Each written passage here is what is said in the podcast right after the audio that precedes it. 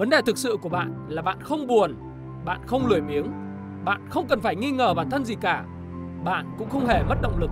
Vấn đề thực sự của bạn đó chính là bạn đang sợ. Phải, đó chính là nỗi sợ.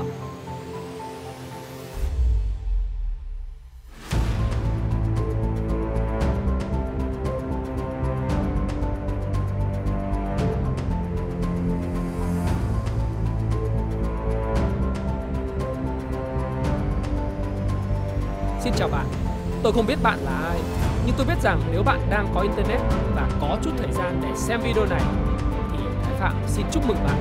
Bạn là một người may mắn bởi vì hơn nửa dân số thế giới vẫn chưa thể truy cập được Internet.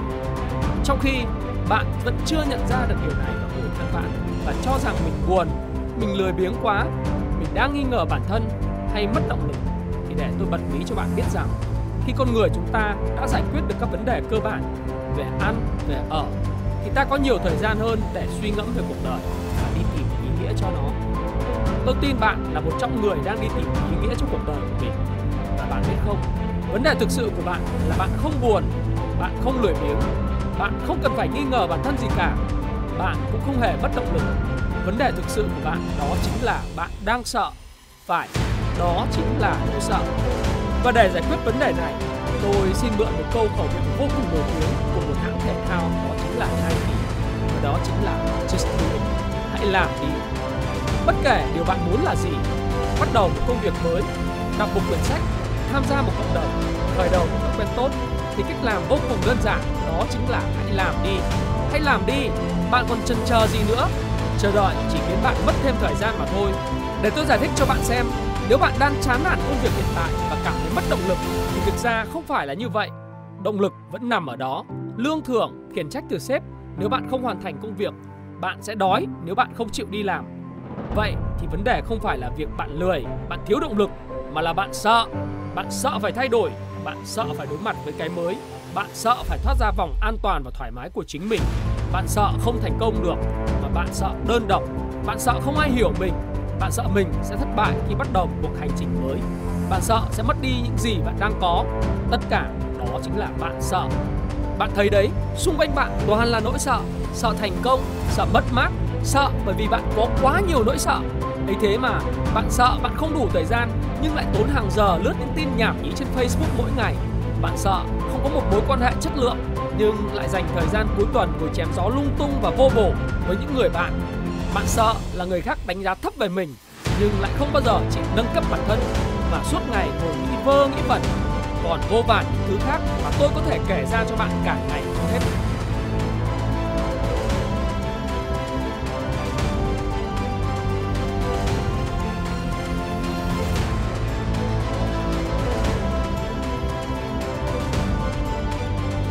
Có rất nhiều người họ lấp liếm nỗi sợ bằng cách mua các gói tập thể thao hàng chục triệu đồng cho một năm, mua hàng chục quyển sách mỗi tháng, nhưng rồi được vài ngày lại bỏ cuộc hoặc thậm chí còn không bắt đầu. Tôi chỉ muốn nói với bạn rằng hãy dừng việc kêu ca, tốn thời gian và tiền của đi. Hãy bắt đầu làm, đi, just do it. Hãy làm đi để châm ngòi cho những thói quen tốt. Hãy làm đi để tập thói quen suy nghĩ dài hạn và thực hiện nó. Hãy làm đi, vạch ra những chiến lược ngắn hạn, trung hạn và dài hạn. Hãy làm đi, cách này không hiệu quả thì tìm cách khác.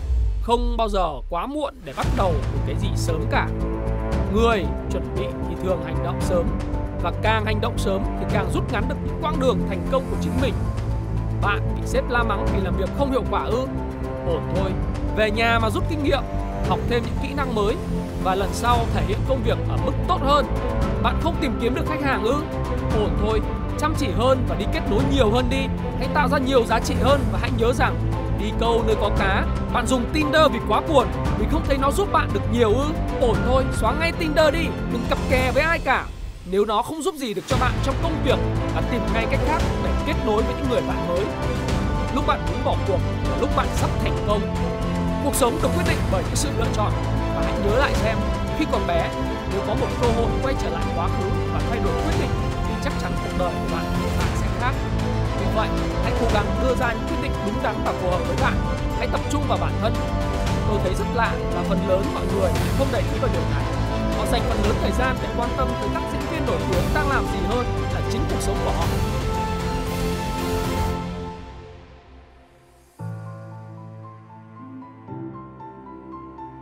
bạn biết đấy.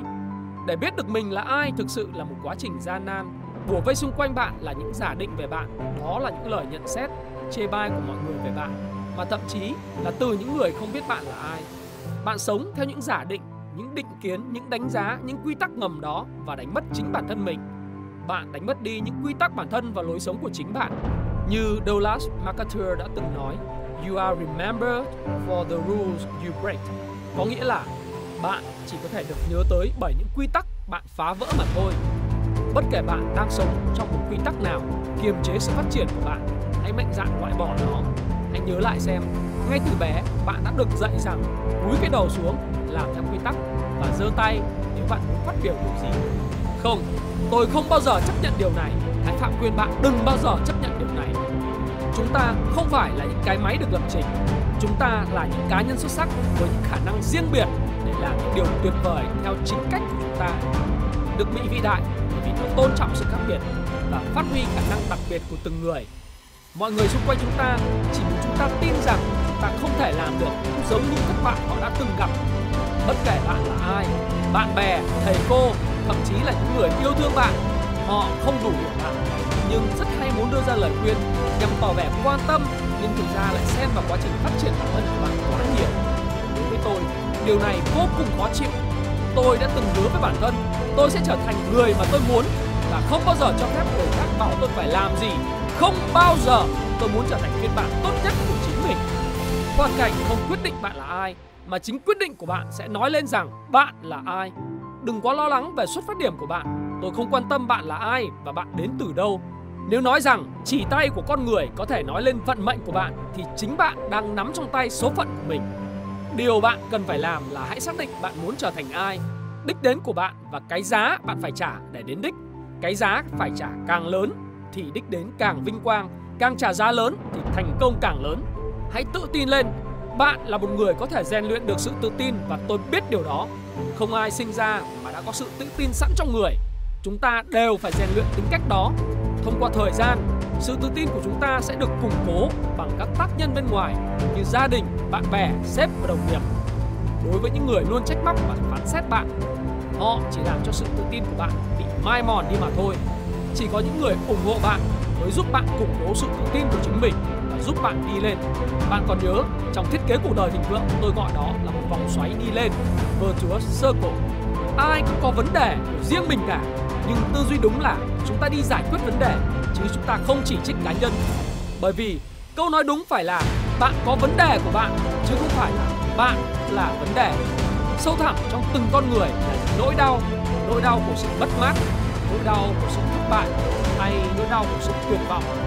Chúng ta thường hay dằn vặt đẩy nỗi đau này khi chúng ta ở nhà một mình hoặc ở một mình, và thường chúng ta sẽ cho rằng bản thân mình chưa được tốt. Nhưng tôi tin rằng dù bạn có bất kỳ nỗi đau nào đi chăng nữa, bên trong bạn luôn luôn tồn tại một niềm hy vọng mãnh liệt đang chờ được thắp sáng. Bạn còn chờ đợi gì nữa mà không thắp sáng niềm hy vọng bằng chính sức mạnh ở bên trong của bạn? Hãy tập trung, vì trong thời khắc tăm tối nhất, chúng ta phải thật tập trung để nhìn ra ánh sáng. Nelson Mandela đã từng nói, giáo dục là vũ khí mạnh nhất bạn có thể dùng để thay đổi thế giới. Thứ vũ khí mạnh nhất không phải là bom, không phải là bom hạt nhân, không phải là súng hay khí tài. Thứ vũ khí mạnh nhất chính là kiến thức. Kiến thức ở đây không có nghĩa là bạn phải đến trường mới có được. Kiến thức ở đây là tất cả những thứ mà bạn có thể học được từ người thầy của mình, từ bạn của bạn hay từ những cuốn sách. Kiến thức là không có giới hạn và bạn cần thời gian để tiếp thu mọi loại kiến thức. Bạn sẽ không biết được nếu bạn sở hữu kiến thức thì nó sẽ trở nên quý giá đến như thế nào đâu. Hãy trang bị cho mình càng nhiều kiến thức càng tốt. Ngay bây giờ, bạn càng chuẩn bị sớm thì bạn càng có nhiều cơ hội để thành công. Bởi lẽ thành công cần thêm sự may mắn, và may mắn chỉ có được khi bạn chuẩn bị từ trước và chăm chỉ hơn những người khác. Khi đã trang bị đầy đủ cho bản thân rồi, việc của bạn đó là chờ cơ hội, và thời cơ đến với bạn và bạn phải chấp lấy cơ hội. Đó là thứ mà tôi gọi là may mắn. May mắn chỉ đến những người biết chuẩn bị sớm mà thôi. Hãy cho tôi thấy bạn khao khát khi phát triển như thế nào, bạn khao khát kiến thức như thế nào, bạn việc tốt hơn mỗi ngày 1%. Chỉ cần một chút một thôi mỗi ngày là bạn đã có thể tạo ra những thành quả lớn lao trong dài hạn. Đó chính là bí mật tuyệt vời của lãi kép. Đó chính là bí mật của kỳ quan thế giới thứ 8 của loài người. Người luật sư với chiếc vali sẽ cướp được nhiều tiền hơn so với một tên trộm với một khẩu súng. Chúng tôi đều nếu bạn muốn làm một điều gì đó vĩ đại trong tương lai, hãy bắt đầu học tập ngay từ hôm nay và bạn sẽ tự tạo ra may mắn của chính bạn. Và tôi, Thái Phạm, chúc bạn thành công.